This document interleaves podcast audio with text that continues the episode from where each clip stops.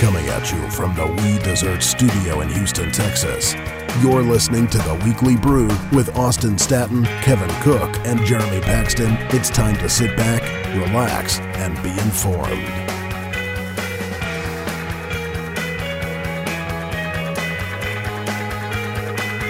Welcome to episode 75 of the Weekly Brew podcast. My name is Austin Staton, and I'm joined this week by Kevin Cook.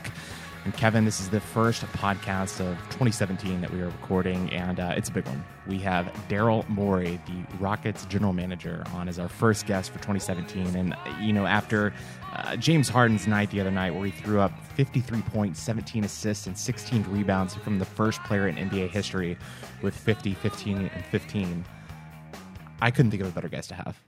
Yeah, absolutely. And, and, unfortunately, we caught Morey a little before that happened. I would have loved to have asked him about that specifically because it was just a seminal kind of moment. I was in the building for that. I was sitting courtside watching uh, all that transpire. I got to tell you, it was pretty obvious early on. I think I turned to my dad, who was with me at the game, said to him somewhere in the you know early early first quarter. I said, "Well, this is crazy. He's got like six, four, and four." This is definitely going to be one of those triple double nights. And then triple double with a career high in scoring at 53 points, tying the career high in assists, setting all kinds of records across the league. It's become pretty commonplace this season for James Harden. And I think that Daryl speaks to that. I hope he doesn't mind me calling him Daryl, but speaks to the, to the absolute value that he has and how you really can't put a price tag on. He's one of those. Uh, Daryl referred to him as a top five guy. You know, he even said top three. Yeah, superstar, right. elite type talent. He is the guy that you basically dream and hope and go out and try to get as a general manager. And having him here now, having Coach D'Antoni here, I think we're seeing the the full capabilities that he has and what he can become, and it is thrilling. I mean, there was really nothing quite like watching him hoist those shots, dish those assists, just do everything, touch the ball every time down the floor, be incredibly involved, and have it be such a success. I'm, I'm thrilled about it. I was thrilled to be in attendance for that game. Yeah, you know, we weren't too high on the Mike D'Antoni hire. No, uh, not at all. During the summer when it was announced. But I, I think, you know, as Daryl Morey will tell us in just a little bit, uh, it, has been a phenomenal hire. And yeah. his system works perfectly, especially for a guy like James Harden. I mean, you look at his career numbers.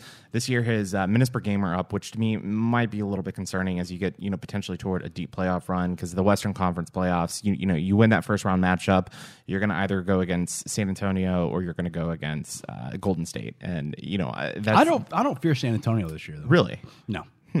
All right. Well, you know, I, I think they're such a well coached team that I think it's going to be a physically tough series. Sure. So, uh, you know, I, I worry that the minutes per game might uh, impact Harden a little bit. But one thing that we've noticed is that he you know, he's been getting a lot of rest uh, in the fourth quarter uh, recently in games. But you look at his numbers this year, his field goal percentage is up, three point percentage is actually down just a little bit this year, free throws down just a little bit, but his points per game are up nearly seven points this year. Uh, rebounds, he went from you know his career stats are 4.8 rebounds a game. He's now averaging 8.1 rebounds a game. Uh, the career assist number just, to me is just mind blowing. Uh, 5.3 assists per game coming into the season this year. He's averaging averaging 12. So he's just having a remarkable year. But another guy in the NBA that is having, uh, you know, a phenomenal season is Russell Westbrook in Oklahoma City. Granted, the Thunder are not on the same level as the Rockets, who went 15 and two to set a franchise record uh, and you know win total in December. Uh, Westbrook is having a phenomenal season in his own right. He's averaging 30, 10, and 10. Uh, a triple double a night, it seems. But you know, those two players are absolutely phenomenal to watch. And uh, Russell Westbrook will be heading to the Toyota Center soon for uh, an, another great matchup against him and uh, James Harden. Yeah, and, and to think they came from the same team too, and just how poorly managed that situation was when you have two of these, or at the time, three elite top shelf talents right. playing on one squad, and, and, you know they they got fleeced in a trade by Daryl Morey, who we'll hear from in a minute. Not about that. We didn't call him to have him gloat about his uh, trade successes, but but certainly was one and a feather in his cap. And, and you look at James Harden becomes one of the most electric, exciting players in the league to watch. Russell Westbrook definitely the other half of that. So if you look at MVP voting, right, a lot of MVP buzz early for Russell Westbrook. Seems like there's less for Harden. I don't know. What are you hearing? You know, a lot of the stuff that I'm hearing is, you know, Harden is starting to make him like cement himself as the leader, and I think that's been coming on the last few weeks, just especially because the Rockets, you know, that impressive run that they had in December, and we'll see if they can carry that over uh, as the calendar turns to uh, 2017. But I, I would probably say that Westbrook is more valuable. Gosh, I can't even say that. Like, I, I think both of them are phenomenal players this year. I think it's going to be one A, one B, similar to what we saw two years ago with uh, Steph Curry getting the nod over uh, James Harden. I think it's going to be something like that. It's going to be very, very tight. Uh, but Westbrook, I mean, just the numbers that he's putting up night in and night out, he's the only source of offense on that team. Yeah. Uh, but I will tell you that uh, the Rockets this year, I think that they have a lot of pieces that complement Harden's you know skill set, and I love seeing him at the point guard position, and you know that allows Beverley to focus a little bit more on defense. Uh, you know that that sets up guys like Anderson, who's I think having a great year. He, he scored 25 points, I believe, the night that you were at the game. Um, but yeah, And, and, tell me something honestly. Did you Okay. have any uh, money riding on Anderson's performance night? I did. You had oh, okay. So explain this to the listeners. Obviously, I knew about this ahead of time.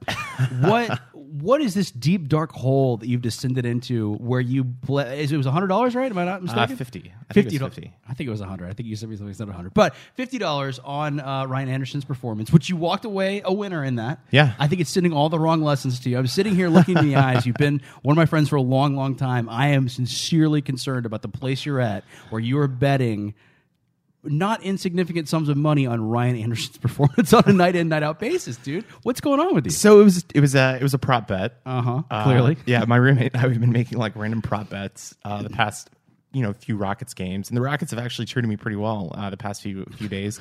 um, but Ryan Anderson, I believe the over under for his point total was like 12 and a half. And you know, just seeing how he had performed, You'd be uh, a sucker not to put money down, basically. Is what yeah that, that, that was my logic. Um but yeah i just figured you know second second straight game that the rockets had you know back to back that you know I, I, I just felt that it was the right play and he had 25 points and uh, i won some money. So yeah thank you ryan anderson. But to my point about harden he just makes this entire team better. He's elevating them to um, a level in which they are contenders in the Western Conference. And, you know, I believe they're, what, three and a half, four and a half games back of uh, Golden State right now. I don't know that they're going to get to that one seed line, but So think about Russell Westbrook and James Harden ostensibly do the same thing for their respective teams. They are both basically the point guard and first scoring option as well, uh, which is an interesting place to be. I think it's That's not- rare.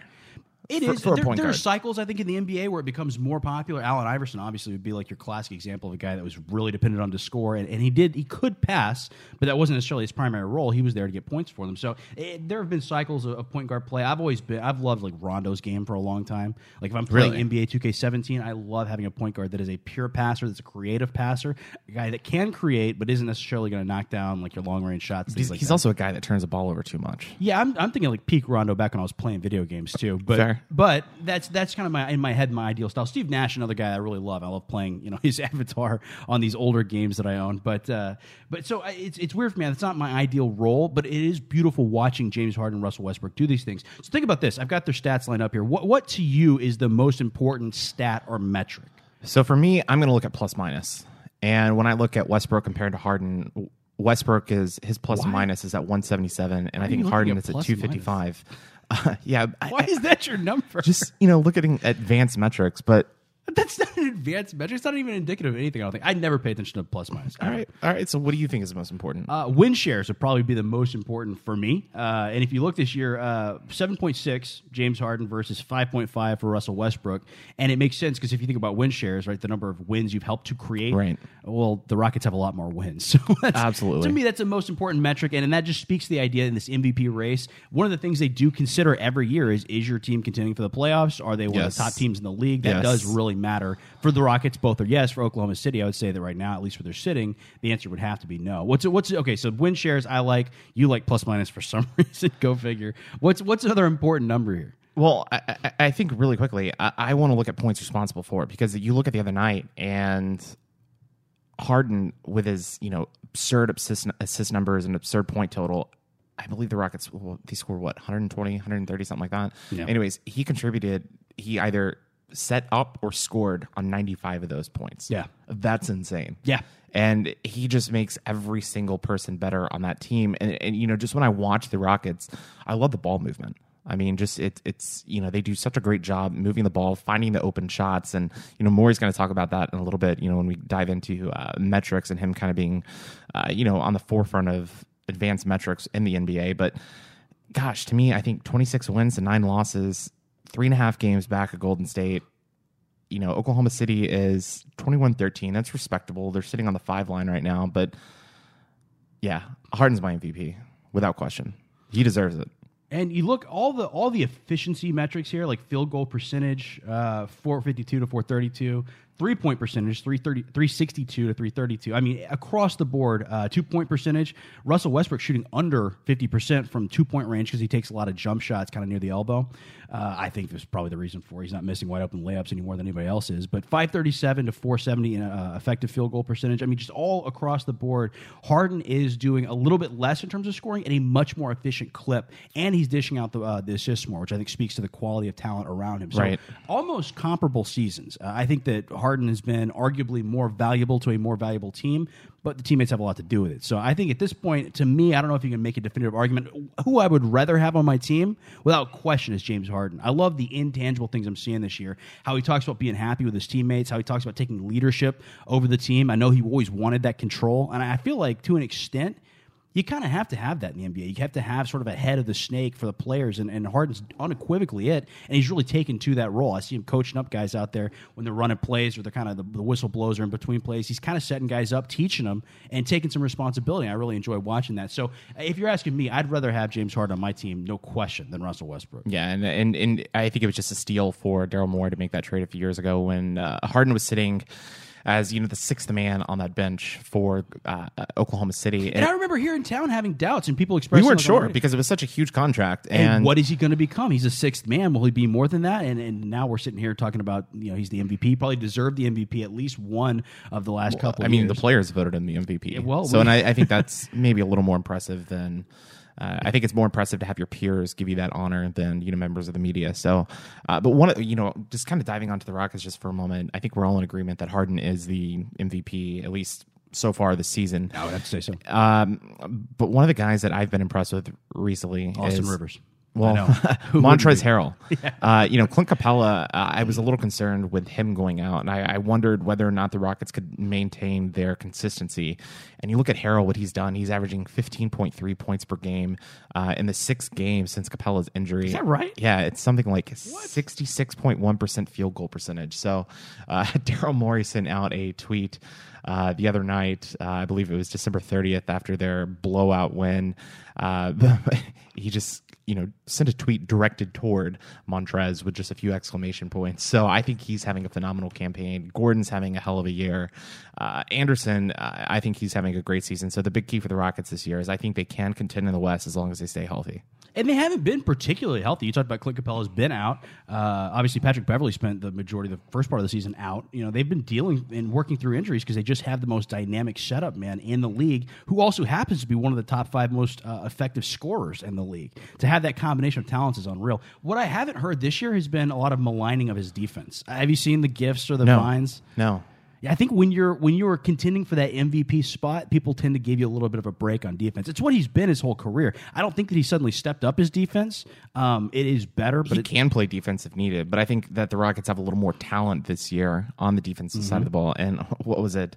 I believe Hunter and I were having this conversation the other day, but he was telling me that uh, D'Antoni's brother said that the best defense, the best defensive team is whoever scores more points. Right. And that's been accurate with the Rockets this year. I mean, when you put up what 140 the other night, I mean, you look at the over unders for games. Uh, they're pretty consistently up there in that up very above high. 115 range. Very too. high. I mean, just the the efficiency that they're running on offense this year is just mind blowing.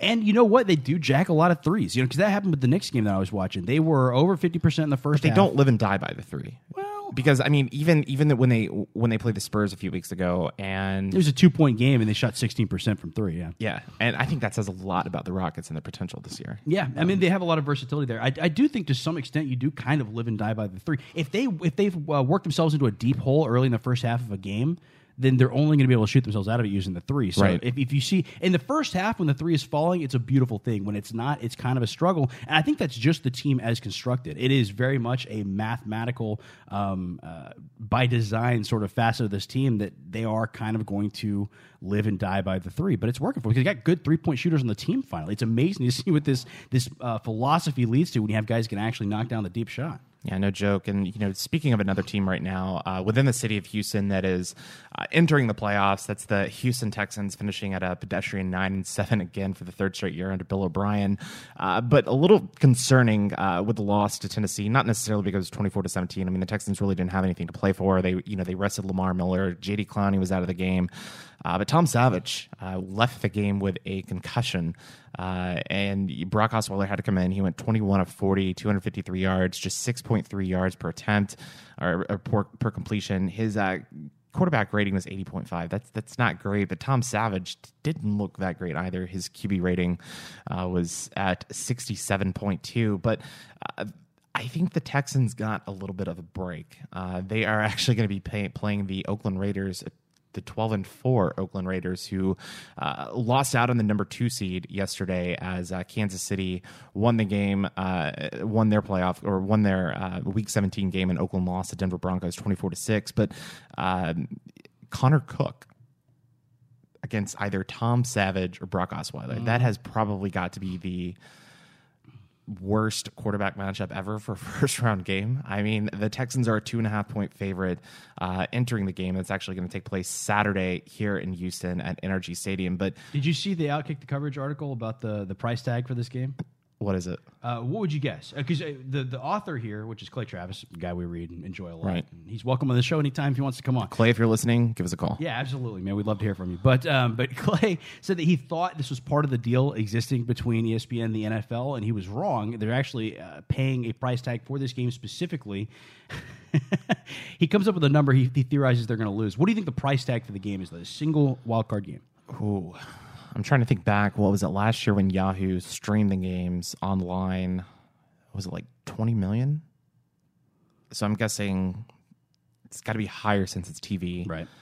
Let's go 65 mil. It is $100 million. Oh my gosh.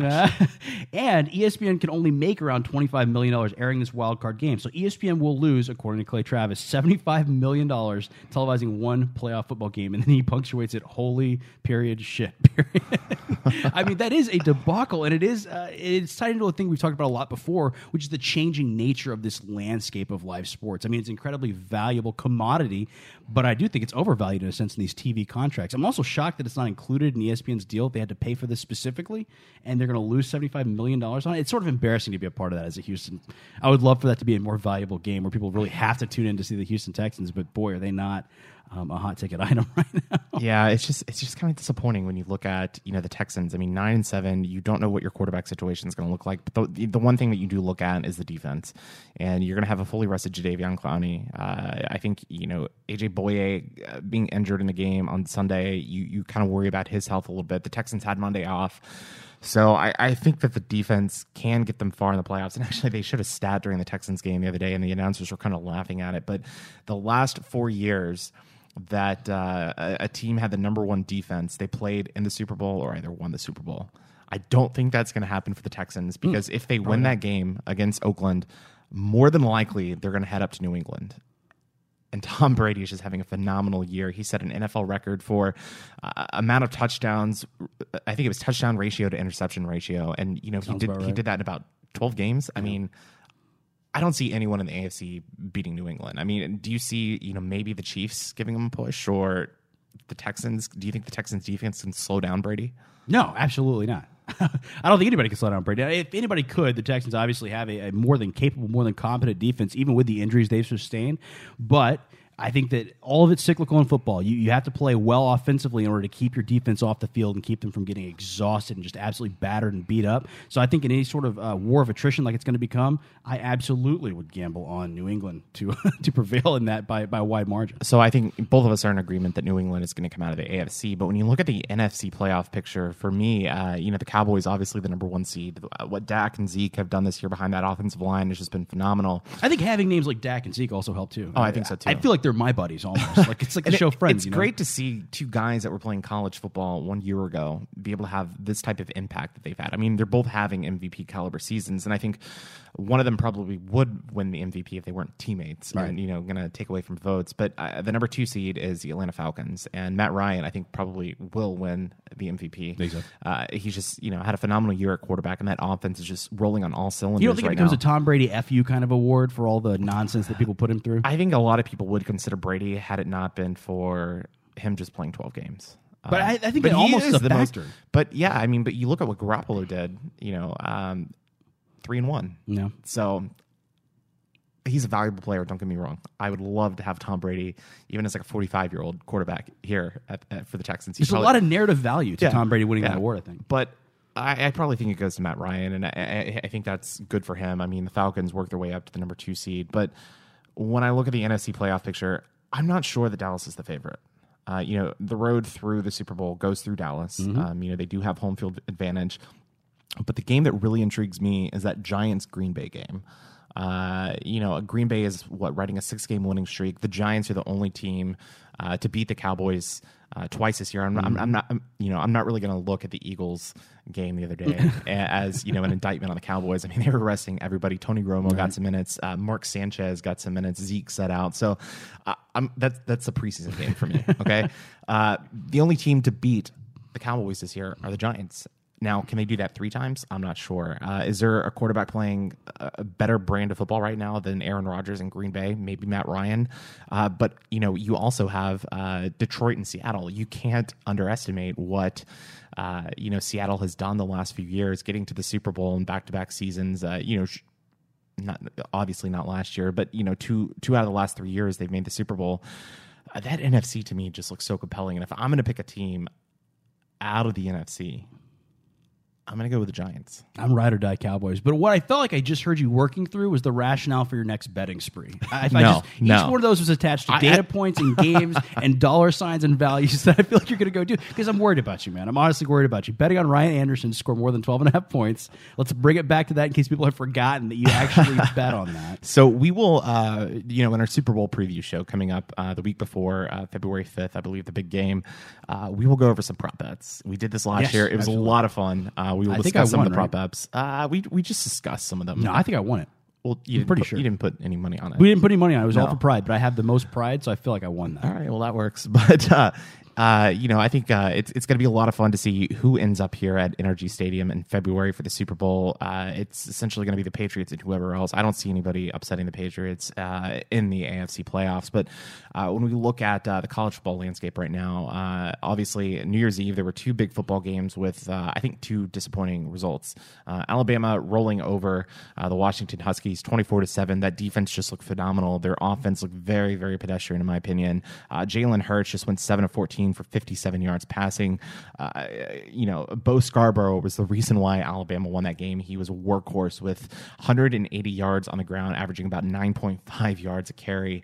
Uh, they just completely made Jake Browning and Washington look pitiful. Um, but one interesting note coming out of that game: Lane Kiffin is no longer the offensive coordinator for Alabama. They are moving to uh, Steve Sarkisian, and, and you know when you look at the other game, Clemson knocked off Ohio State thirty-one to zero. Uh, you know, Deshaun Watson had a, a pretty decent game, 259 yards passing. He had uh, 57 yards rushing, but they just blew out Ohio State. I believe that was the first time that Urban Meyer had like been shut out as a head coach. Uh, so phenomenal win. That sets up a rematch for both Clemson and Alabama. Alabama is currently a touchdown favorite in the game, but when we go back and we look at our college football preview episode, both you and myself picked Clemson to win the national championship. Yep. Do we still have Clemson as the national champions? Uh, well, I mean, it's an interesting question. I, I, I would like to stick with my pick so that I then have the vindication of being right, you know, so long after the fact. I, I, I don't think it's the smart money play now at this point, seeing what we've seen. So, I mean, there's a part of me that says, yeah, I'm going to stick with Clemson because if they win, I, uh, I look smarter. And I've looked really dumb on all my predictions. I would love to have one prediction come right out of two years of doing a, a fake radio show like we do. I would love to have just one time to be right. So, yeah, I'll stick with Clemson. But no, if you're asking me, obviously, I think Alabama's the better team. Do you think that Lane Kiffin and What that- is the deal with that? I'm reading that right now. I, w- I haven't heard details. What is Yeah. up with late, late to a bunch of stuff? Doesn't care apparently. So he was, named the head fired? coach. He was he was named the head coach at Florida Atlantic, Right. and said that he was going to continue his coaching duties throughout the playoffs. Do you think he's just he's just burning the candle at both ends, trying to do too many things with both teams? That's a possibility. Um, but do you think that having that change in offensive coordinator one week before the national championship game is that a little bit of a distraction? I hope it is, and I hope that they look absolutely terrible. Because I would Well, love for them- offensively, I think they are going to look terrible because they looked terrible against uh, Washington the other night. Yeah, right. Man, it didn't. It didn't even matter. Were they two defensive touchdowns or one? I can't remember. Uh, I, and they had the one defensive touchdown. Uh, gosh, I couldn't tell you. Point being, obviously their defense, defense is carrying them. But I would love for them to lose the game based on the offense just being horrible, like turning the ball over, doing inexplicable things. And I think that can happen because you Yeah. have a quarterback that is a freshman. He's had a decent year, but you know, they're they're all, all of his passes against Washington were uh, you know to the sidelines. They weren't. He didn't really take any chances downfield. And Clemson actually has a defense that I think is comparable. You know, maybe not the same level as Alabama, but they have a defense that shut out Ohio State. That Right. was a team that uh, made the playoffs. I saw a good tweet about James Harden said he had 53 more points than Ohio State. that's that's accurate. um, but yeah, they just have a, a great defensive front as well. Um, I think it's going to be a fun game. Uh, last year was a, a very memorable championship game, and I think that we could see that as we have a rematch between Clemson and Alabama. And how cool is that? A rematch? I think I think it's cool. Similar to the Final Four, in which we had you know uh, two uninspiring semifinal games that hopefully will set up a really memorable, incredible finals matchup. Which, uh, but I would love to see a stop to this uh, coaching fluidity in the sense that like you take a job and you're still doing two jobs, and you're kind of like it's not clearly demarcated. I would love for them to wait until the seasons are over to hire the coaches. I don't think that's that crazy, I, and I think that this if if Alabama suffers from this kerfuffle with Kiffin and, and bringing Sarkisian in early and having him set up the offense, the offense looks terrible, they lose the game. Maybe that has some impact on people in the future. Say, hey, maybe maybe we don't let this guy go, you know, until his contract's completed. Maybe we don't reach out to him. I don't know. I would love to see some sort of sea change in the way that coaches are shifted from job to job because it's doing such a disservice to not only the students, which is important, but also to the fans. I think. I think the product suffers from these guys taking other jobs early, moving on, having these weird liminal periods where they're kind of doing both jobs. It's nonsense to me. I'd love to see it stop. And maybe if Alabama is just horrible offensively, then, then maybe that's causes some people to look and say, "Hey, So Sarkisian was actually named the offensive coordinator for next year. He was going to be the replacement. Uh, he's been on staff in like sort of a, a consulting role all season. So I don't know that the offense is going to change all that much. The players are very familiar with him, but I'm just concerned about the, um, you know, just the look of having a coach. Just a distraction because I think distractions do matter for 18 to 22 year olds. If this was an NFL, I, I you know I, I think it would just business as usual. Yeah, but uh, I- I think I think this game's going to come down to defense and who makes more plays and uh, who turns the ball over. Uh, Deshaun Watson has turned the ball over a lot this year as the uh, quarterback for Clemson. He has, uh, I believe, thrown the most interceptions in the last two years of all NCAA Division One quarterbacks, and so I think that's going to be uh, if Deshaun Watson can't control the ball and limit his turnovers. I think that could be the difference. And both you and I picked Clemson. I'm going to stick with the pick and. Uh, let's see a new national champion. Let's see somebody finally dethrone the SEC in Alabama. But anyways, moving on to other things, we will have Daryl Morey joining us on the Weekly Brew podcast here in just a few moments. But uh, uh, Kevin, uh, we desserts. If you are wanting to watch the college football playoff, if you are wanting to watch the NFL playoffs, stop by We right. Yeah, we desserts, thirty four eleven Kirby. Uh, everything's delicious. Everything is ten percent cheaper than it would be for some average schmuck. Because you listen to this podcast, just go in there, tell them you listen to the Weekly Brew podcast. They'll hook you up. They got uh, uh, beignets, they got uh, cakes, pies, you name it. Yeah, whatever you want, Yeah, anything you want. Tell them what you want, and they'll make it happen for you. It's like Willy Wonka's chocolate factory. And also, we want to remind you that you can follow us on social media as well. Just search Weekly Brewcast on pretty much every single social media channel. We are there. Also, check out our website, weeklybrewcast.com. But Or follow me on Twitter at K Michael Cook, I'll give you a There I'll you go. a It's full another tour of all of our social media and tell you everything you need to know about the show personally. But uh, Daryl Morey coming up next. I'm really looking forward to this. I am also looking forward to reliving what we have already done with the listeners. It's going to be a very nice time. So, as mentioned, we have a packed show on deck. Time to sit back, relax, and enjoy Daryl Morey. You're listening to the Weekly Brew. Joining us now on the Weekly Brew podcast is Daryl Morey, general manager of the Houston Rockets. And Daryl, we appreciate you taking the time to join us on the show this week. And as we reflect on the first, you know, forty percent of the season, the Rockets currently trail just the Warriors and San Antonio in the Western Conference, and you know that's uh, that's after a difficult road-heavy schedule. And you know, with a coaching change during the offseason and acquisitions like Gordon Anderson joining the team, uh, do you think the Rockets have gelled together quicker than you know even you could have imagined? Quite a bit, yeah. We we hoped, uh, you know, Coach D'Antoni was playing a similar style uh, to what we've put in the past, and we, uh, you know, we felt like his expertise would add a lot. But uh, his expertise has been really off the charts, and you know the new players have really gelled. We we were hoping to be better than you know 11 and nine or better after our first 10 game or 20 games, which uh, you know we were the most difficult in the league, and we were hoping to take off from there. And the fact that we you know have played so well has been uh, been fantastic. So you're uh, a data guy. It's obviously what you kind of built your name and your reputation on, coming from MIT Sloan and so forth. And, and, you know what's been made a lot of this season has been the team's chemistry. I've read quotes from Harden talking about how happy he is, how happy everyone in the organization seems to be. And I'm just curious, can you kind of plan for chemistry? Do you have any way to analyze or to to have data from that and try to build chemistry? Because it does seem like that may be the biggest difference from last season to this season. Well, I think obviously you have to win. So I mean, not there aren't many good chemistry teams that aren't winning. So luckily, the chemistry question and the uh, and the winning question are sort of tangled together. I would say you can you can plan for chemistry a little bit in, in the sense that you want to have players that uh, you know their roles don't overlap, where there's sort of a clear definition of roles. Um, you have a mix of veterans and young players on your bench, often helps. So I, don't think there's there's obviously no uh, you know strict you know do A, B, and C, and then you'll have good chemistry. But uh, you know, having done this, uh, I think this is my 15th year overall in the league.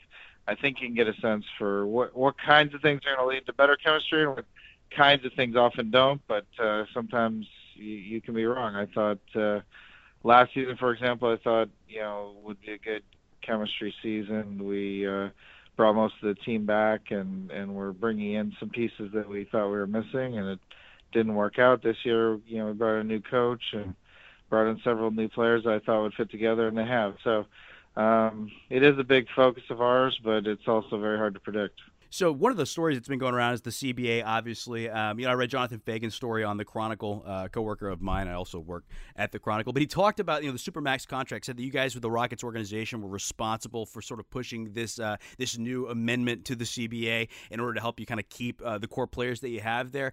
did you have Harden in mind when you were kind of envisioning that, and how important is that going to be in terms of keeping him here and keeping uh, some of the momentum and the continuity that you guys have with Harden at the helm? Well, I've seen the reports of the new provisions, but uh, I I think we're still under the league's uh, no comment uh, orders on the CBA, so I don't I don't think I can comment on anything directly.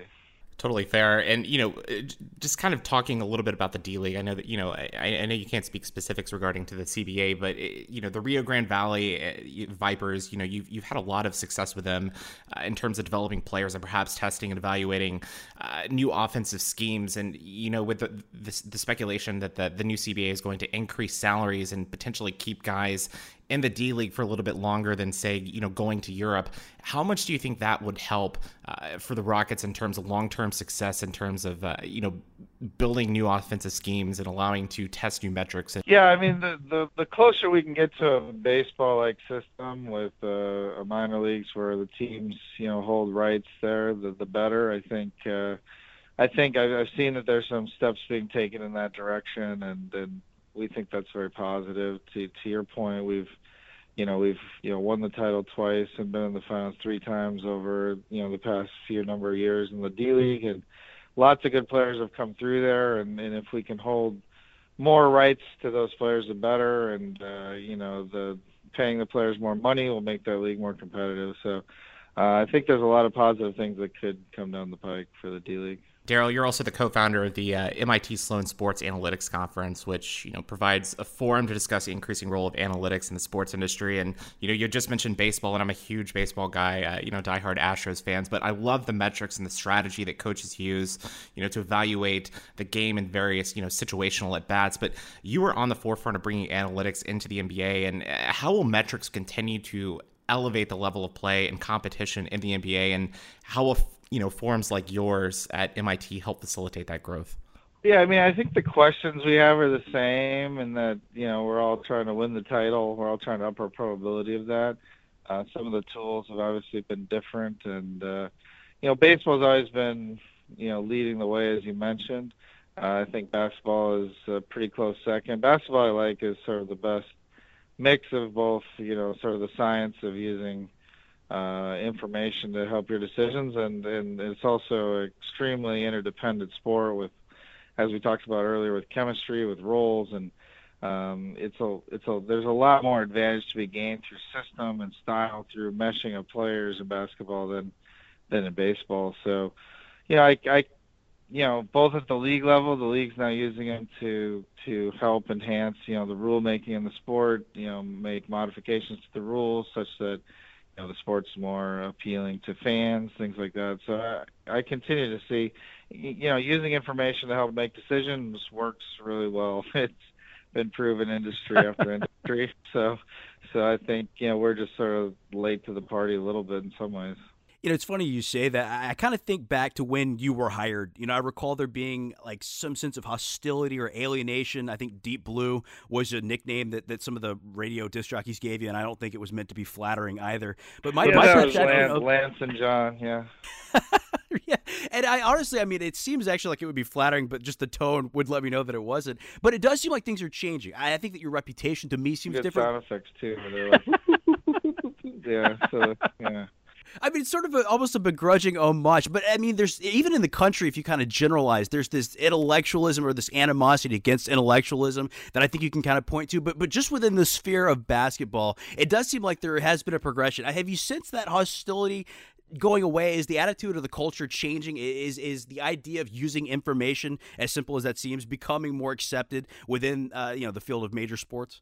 Well, I think I just speak to basketball. I think in the because in the front lines of baseball there was a lot of hostility because a lot of what you know folks like Billy Beane and Bill James and Sandy Alderson and you can name a lot of the pioneers. You know, a lot of their findings were that the things we're doing being done wrong. I think in basketball in the front lines, if you get if you abstract away from the media folks, you know, who are sort of always sort of driving with the rearview mirror, and you look at the front lines of you know the the way the game is played in basketball a lot of the analysis was actually proving the coaches right and proving a lot of the people who were in the game a long time right that there were these players like Shane Battier who even though they didn't put up quote unquote traditional box score numbers had a huge impact on winning the game and so I think there wasn't as much hostility in basketball because a lot of what was found uh, agreed with some of the dogma that uh, coaches had agreed with in the past. So once you have a foundation of agreement and a foundation of um, you know where you're looking at the world the same way allows each side to learn from each other. It was just in baseball where there was this you know sort of outsiders insiders view and more of a hostility that it made it harder for baseball uh, to to grow and to be as sort of uh, on the same page with a lot of the analytics folks.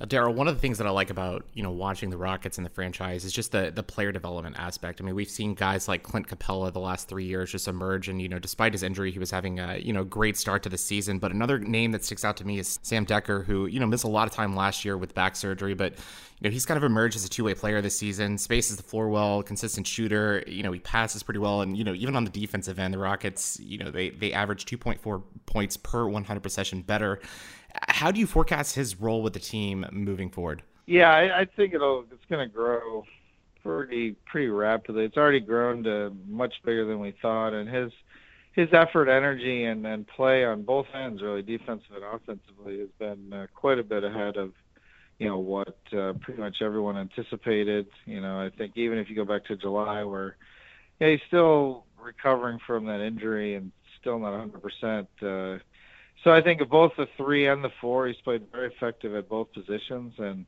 uh, his role is going to continue to expand uh, as the season goes on. So I'm I'm curious. I read a Michael Lewis piece about you, which I thought was fantastic, and we'll we'll post a link to that on the Facebook as well. But, but you talked about some kind of watershed moments, I think, in rethinking your approach to the game. Joey Dorsey was mentioned, and his, his age being a factor in the way he competed in college, and then uh, Gasol, you know, the nickname idea. There have been these kind of moments of evolution in the way that you look at and analyze data. And I just wonder, uh, you know, where are you at now? What if there's one thing that is most important about a player that you're looking at or analyzing, or one thing that is the indicator for success? Success at the next level. where, where is that now? Where do you stand on that at the moment?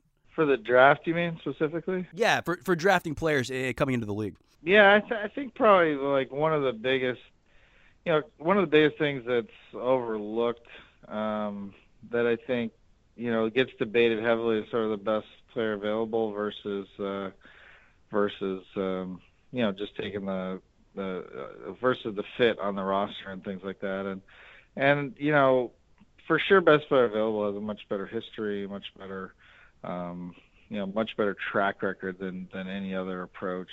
Uh, that said, I mean the getting early cycles in the league and and getting where you get started on the learning curve of playing and getting feedback from coaches and watching video of your play and sort of the cycle that Sam Dekker's on right now that uh, I was quite worried he wasn't on last year because of the injury. Um, those those early cycles can actually determine your success more more than necessarily your raw talent uh, at the at the college level. So I would say just in terms of like evolution of things, I would say you know we probably do factor in you know a player's ability to get early early rotation minutes a little bit higher than maybe in the past. So, uh, you know, I know uh, obviously you can't speak to any player currently under contract or anything like that, but there has been buzz uh, that you've got, been in some trade talks. I know you're a guy that's always looking and wanting what's best for the roster. So, in a general sense, what what are the areas that you feel need to improve with this team? Because it's a fantastic early season record, but not quite maybe with the Warriors. Obviously, it's a team that, that a lot of guys are looking up to as being the uh, prohibitive favorite for the Western Conference. What are the areas that you feel like you need to improve if you're going to make some kind of a move later later on here? Well, I think if we're fully healthy, our our path to upgrade is pretty tricky right now. I mean, when you're winning more than two thirds of your games, generally, like any change to a rotation player that's that's you, you know you add one person who's better at certain things are going to actually have you know weaknesses in other areas. So we're actually in a tricky area to improve. So a lot of the areas we can right now are if we do take an injury like we are to Clint, you know, how do we shore up our big spot? If we do take an injury to either, you know, James or Pat or, or Eric, how do we shore up the guard spot?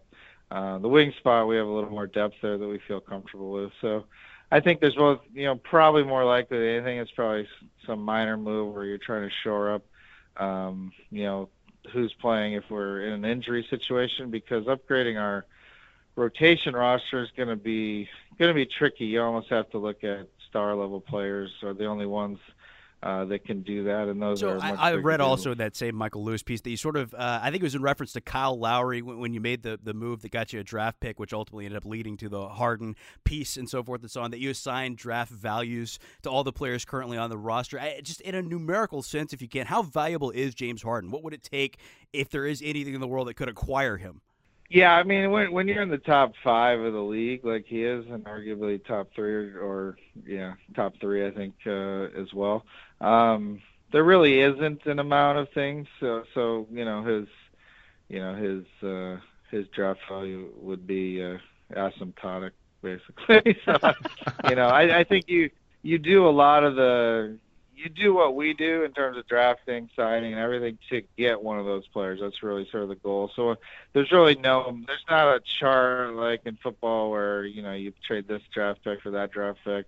There's really no chart for uh, the top players. You can't win without them. You may as well not even show up to play on a given night if you don't have one of these top ten players in the league. And uh, when you have one, there's really no amount of things you can trade to get them more or less what I figured. And it's a good place to be. Certainly, he's uh, one of the most electric, exciting players to watch in the league, and I think that uh, that the, his performance this season has definitely re-energized the fan base. Well, one reason we wanted to have you on is we read, along with a lot of other people, Hunter's article uh, about you and about musical theater, and I think maybe the biggest revelation in that article, which we discussed last week on the show, was uh, an impending project, uh, Small Ball. I wonder if you could tell us a little bit about that.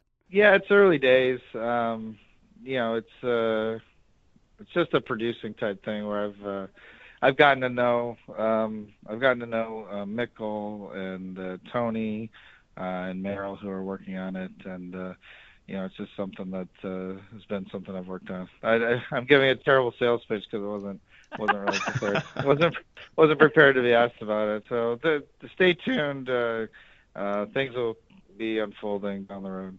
Daryl, we have one last question for you. If we're having this conversation in July, if you can just fill in the blank, the 2016 17 Rocket season will be a success if.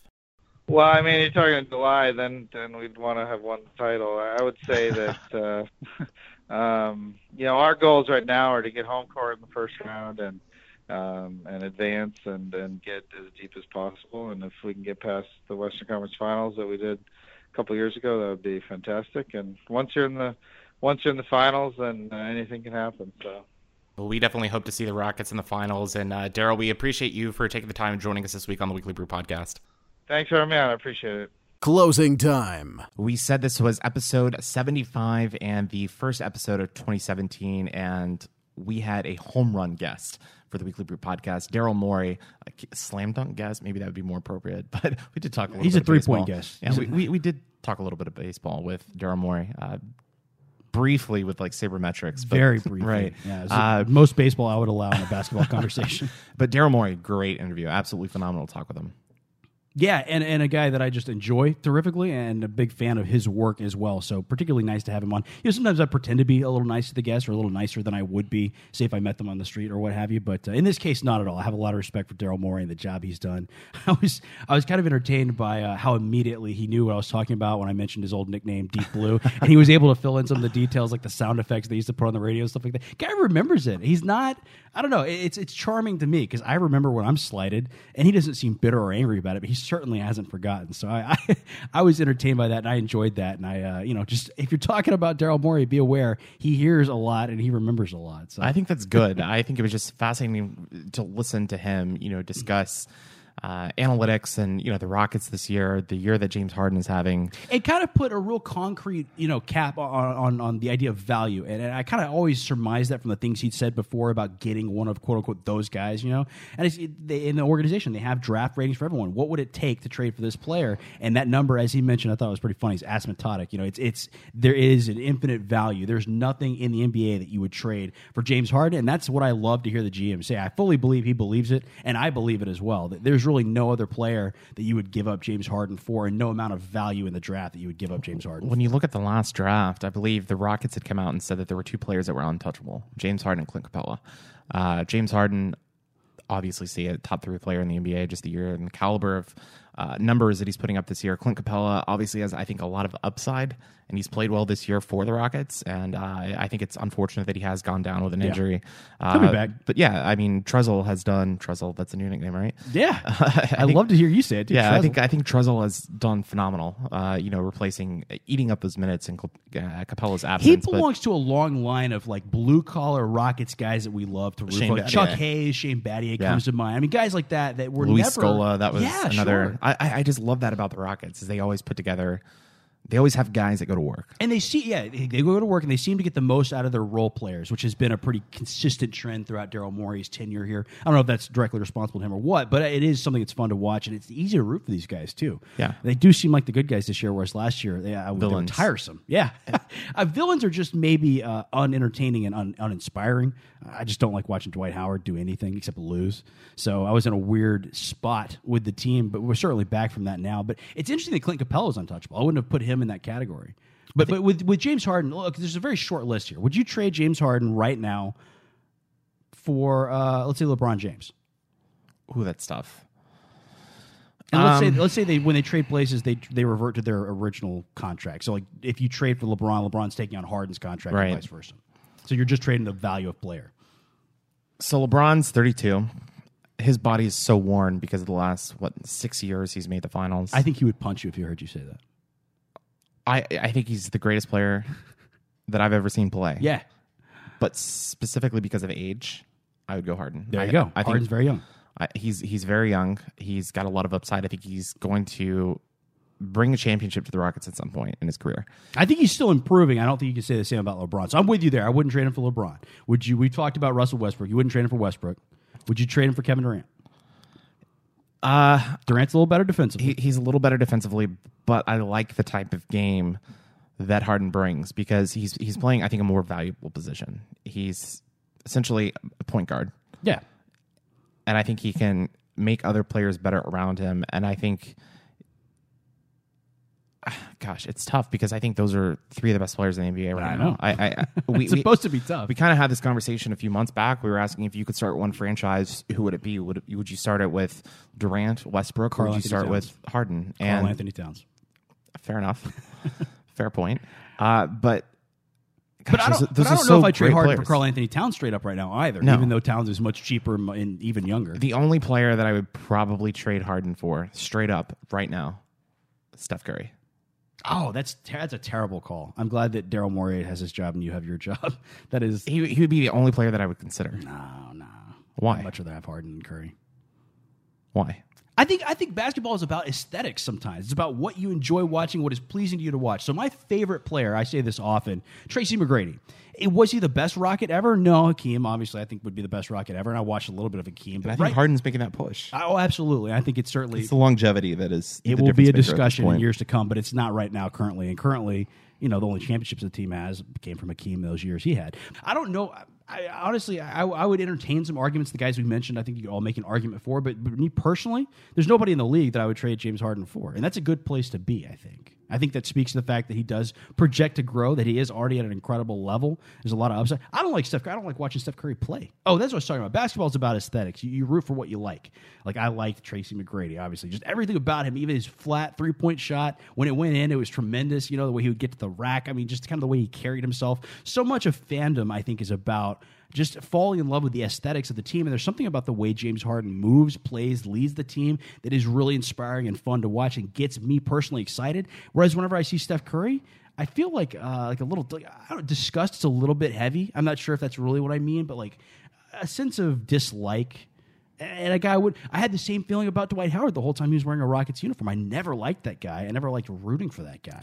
Well, now he's 18 and 16 in Atlanta, so uh, he's More having power a, to him. I don't wish him great ill. year. Yeah, I don't. I don't. I don't wish him anything horrible to happen to him necessarily. If something horrible did happen to him, I don't know if I'd shed a tear. you know what I'm saying? So like he's just he's just in this weird state. I don't want to be the guy rooting for him. I don't want to root for Steph Curry. I want to root against Steph Curry. And I think James Harden's the perfect tool to use in that in that rooting against Steph Curry. So one of the questions that we asked Daryl Morey was regarding. I, I think one of the questions that we wanted to ask him was James Harden's contract situation, and you know, with the new collective bargaining agreement, whether the Rockets could keep him long term at a higher salary. I think that's without question going to happen. Do you see Harden playing anywhere else in his career? Well, and, and Daryl Morey couldn't answer the question, and I, you know, it's obviously there are tampering rules and things you can't talk about as a GM. But as was reported, they were the ones that pushed through this uh, uh, amendment to the CBA that would allow you to hang on to your star players for even longer because I think they see how valuable James Harden is and how uh, how hard it is to get one of those players. You know, you still talk about how fluky it was they were able to trade for him in the first place, and it just doesn't happen all that often. So I, it makes sense that every team that has a, a player like that, obviously Golden State would be in favor of that same kind of ruling. So yeah, am I excited that we're going to see James Harden here long term? Absolutely. I mean, lock the guy up. He- is still not found his ceiling, and he's definitely a guy to build around because he does that one thing so few players do. That's make everyone playing around him better. Yeah, I think one of the things that I liked that Morey said, and I'm just going to paraphrase it, but he said that you work your entire uh, career as a GM trying to find one of those top five Yeah. or top 10 players. And if you don't have one, there's no point in showing up. And James Harden is that top five caliber player, and I think he's going to be that for uh, the long haul in his career. And I just can't wait to see what he can do in Houston and to see how uh, he continues to develop in D'Antoni's system. Because uh, when I look at one of D'Antoni's best players of all time, it's Steve Nash, and just uh, it, he was so much fun to watch. Oh, yeah. those Phoenix teams were, you know, when you had Nash and Stoudemire, I mean, those were just great teams to watch. And I think And what did Stoudemire do anywhere else? Exactly. Nothing. exactly. And I think that's what we're seeing with the Rockets. I think we're seeing the Phoenix Suns Mm-hmm. from a few years back. And uh, can they make a run? We'll see. I, I think the Suns, they always had issues trying to get past LA with those uh, phenomenal Laker teams. But I think the Rockets, under D'Antoni, this is a system that works. And it's a system that I think can bring a championship to Houston. Absolutely, I'd love to see a little less dribbling from uh, from James, but you know whatever. He's doing really really well. Actually, I shouldn't criticize any part of his game, but but you know just being there watching him, it's always like God, that ball is always in his hands. Right. He's putting it through his legs, clock winding down. But you know what? He hit some incredibly tough shots, and he had teammates that hit some incredibly tough shots. So you know, I, I don't know. I'm enjoying it. I don't want to rock the boat too much, and that's what Morey talked about as well. Is are you going to go out there and look for a trade? He said, listen, we're going to do whatever is best for the team, but when you have a core like this and you're winning more than 75 percent of your games, you don't necessarily want to take the hit in chemistry that would come with a big trade. So I mean, you know, Morey says what he says. A lot of things GMs talk about, kind of a smokescreen. I believe him. I believe that he looks at the squad and says, "This is actually what we want to be and want to be doing. Our ceiling is pretty high." I don't think that he feels that need to go out there and get someone. Oh, and he said that. Yeah, and there even though there are players available, we talked about Nerlens Noel was someone Hunter asked us to ask about. I don't know. I don't know if I want Noel on this team, frankly, with, with what he's been doing in Philadelphia. But Um, certainly, there are players out there you could acquire. I don't think he's in the market for a player in the way No. he has been in previous years, and I'm fine with that. I'm fine with keeping this team as is. this team, the chemistry is just phenomenal, and there's a reason why they're just three and a half games back of Golden State right now. You know, they've beat Golden State this year, they've beat San Antonio this year. Uh, I, uh, Hunter and I were talking that the one team that potentially could give the Rockets a matchup problem is Utah, just because of how slow they play. Uh, but Wouldn't that be terrible to reignite that old rivalry Oh right when we seem to be shut? yeah, but uh, the Rockets are going to be fun to watch, uh, especially as the playoffs come around in April and May, and uh, hopefully they're playing in June. I wonder if, if people around Houston still feel that way because I mean, for so long you just hated the Jazz. Oh, they were the most hated team in the league for us. I wonder if there's a newer generation of younger people that don't recall the Utah Jazz being a threat, being a significant factor in the league, and just don't have that same animosity towards them. I'm not even sure the players have that animosity. Oh, I know the players don't. The players are much younger than me now. Right. I've gotten to that age now where almost everyone who's playing at a competitive level is younger than I am. It's it's really sad and weird. it feels like the first step into middle age. But um, but no, yeah. So I don't think the players recall it. Although the players have a pretty good sense of history in a lot of cases. that's true. Even high school players do. I mean, they seem to have a very uh, deep interest in in the history of basketball and the history between these teams, whether it's their districts, the colleges they're considering attending, or uh, professional leagues as well. So I, it's hard to say. I'd be curious to talk to a player and see what, if anything, they think of that. But I mean, I, you know, they move so frequently these days. I'm not sure that there's that same sense of team identity. You know? Yeah. So the college college football season wraps up this next week. Uh, the NFL season wraps up uh, a month from now, and uh, we'll, we'll primarily be focusing on the NBA, uh, on recruiting, on Major League Baseball. You know, kind of moving up in the next few months. But uh, In soccer, it's going to be yeah, mostly soccer. mostly soccer, uh, Premier League. We're not I mean, we're not fans of it, but we're just going to totally switch our format because that's what people have been clamoring for. It's more soccer. Talk. Yeah, but it, it, it, it's been a lot of fun to open up this year, 2017, with uh, such a great guest in Daryl Morey, and we hope to continue to bring you great guests as we move forward throughout the year. But Kevin, uh, it, it's been great getting together on the new year, and uh, Happy New Year to you. Happy New Year to you, and uh, hopefully our Clemson pick comes true, and uh, we are gloating about it here just a few weeks on the podcast. But uh, again, big week for the Rockets. Uh, you know, as they try to continue their hot streak uh, after a 15-2 December. Uh, Texans playing the Oakland Raiders on Saturday. Hopefully, the Texans can uh, manufacture a win before getting blown out against uh, New England. But uh, Kevin, it's been an absolute blast today uh, going one-on-one with you. Also, thanks to Daryl Morey, the general manager for the Houston Rockets, for joining us on the Weekly Brew podcast. Again, this has been episode 75 of the Weekly Brew podcast. And on behalf of my co-host this week, Kevin Cook, my name is Austin Staton. We'll see you next week.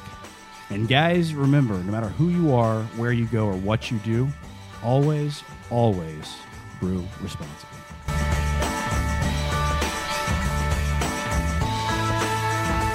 You've been listening to The Weekly Brew,